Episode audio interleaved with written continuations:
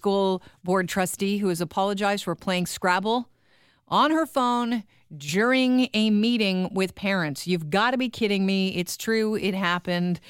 Yes, society is going down the drain. At least it was Scrabble. It's an educational game.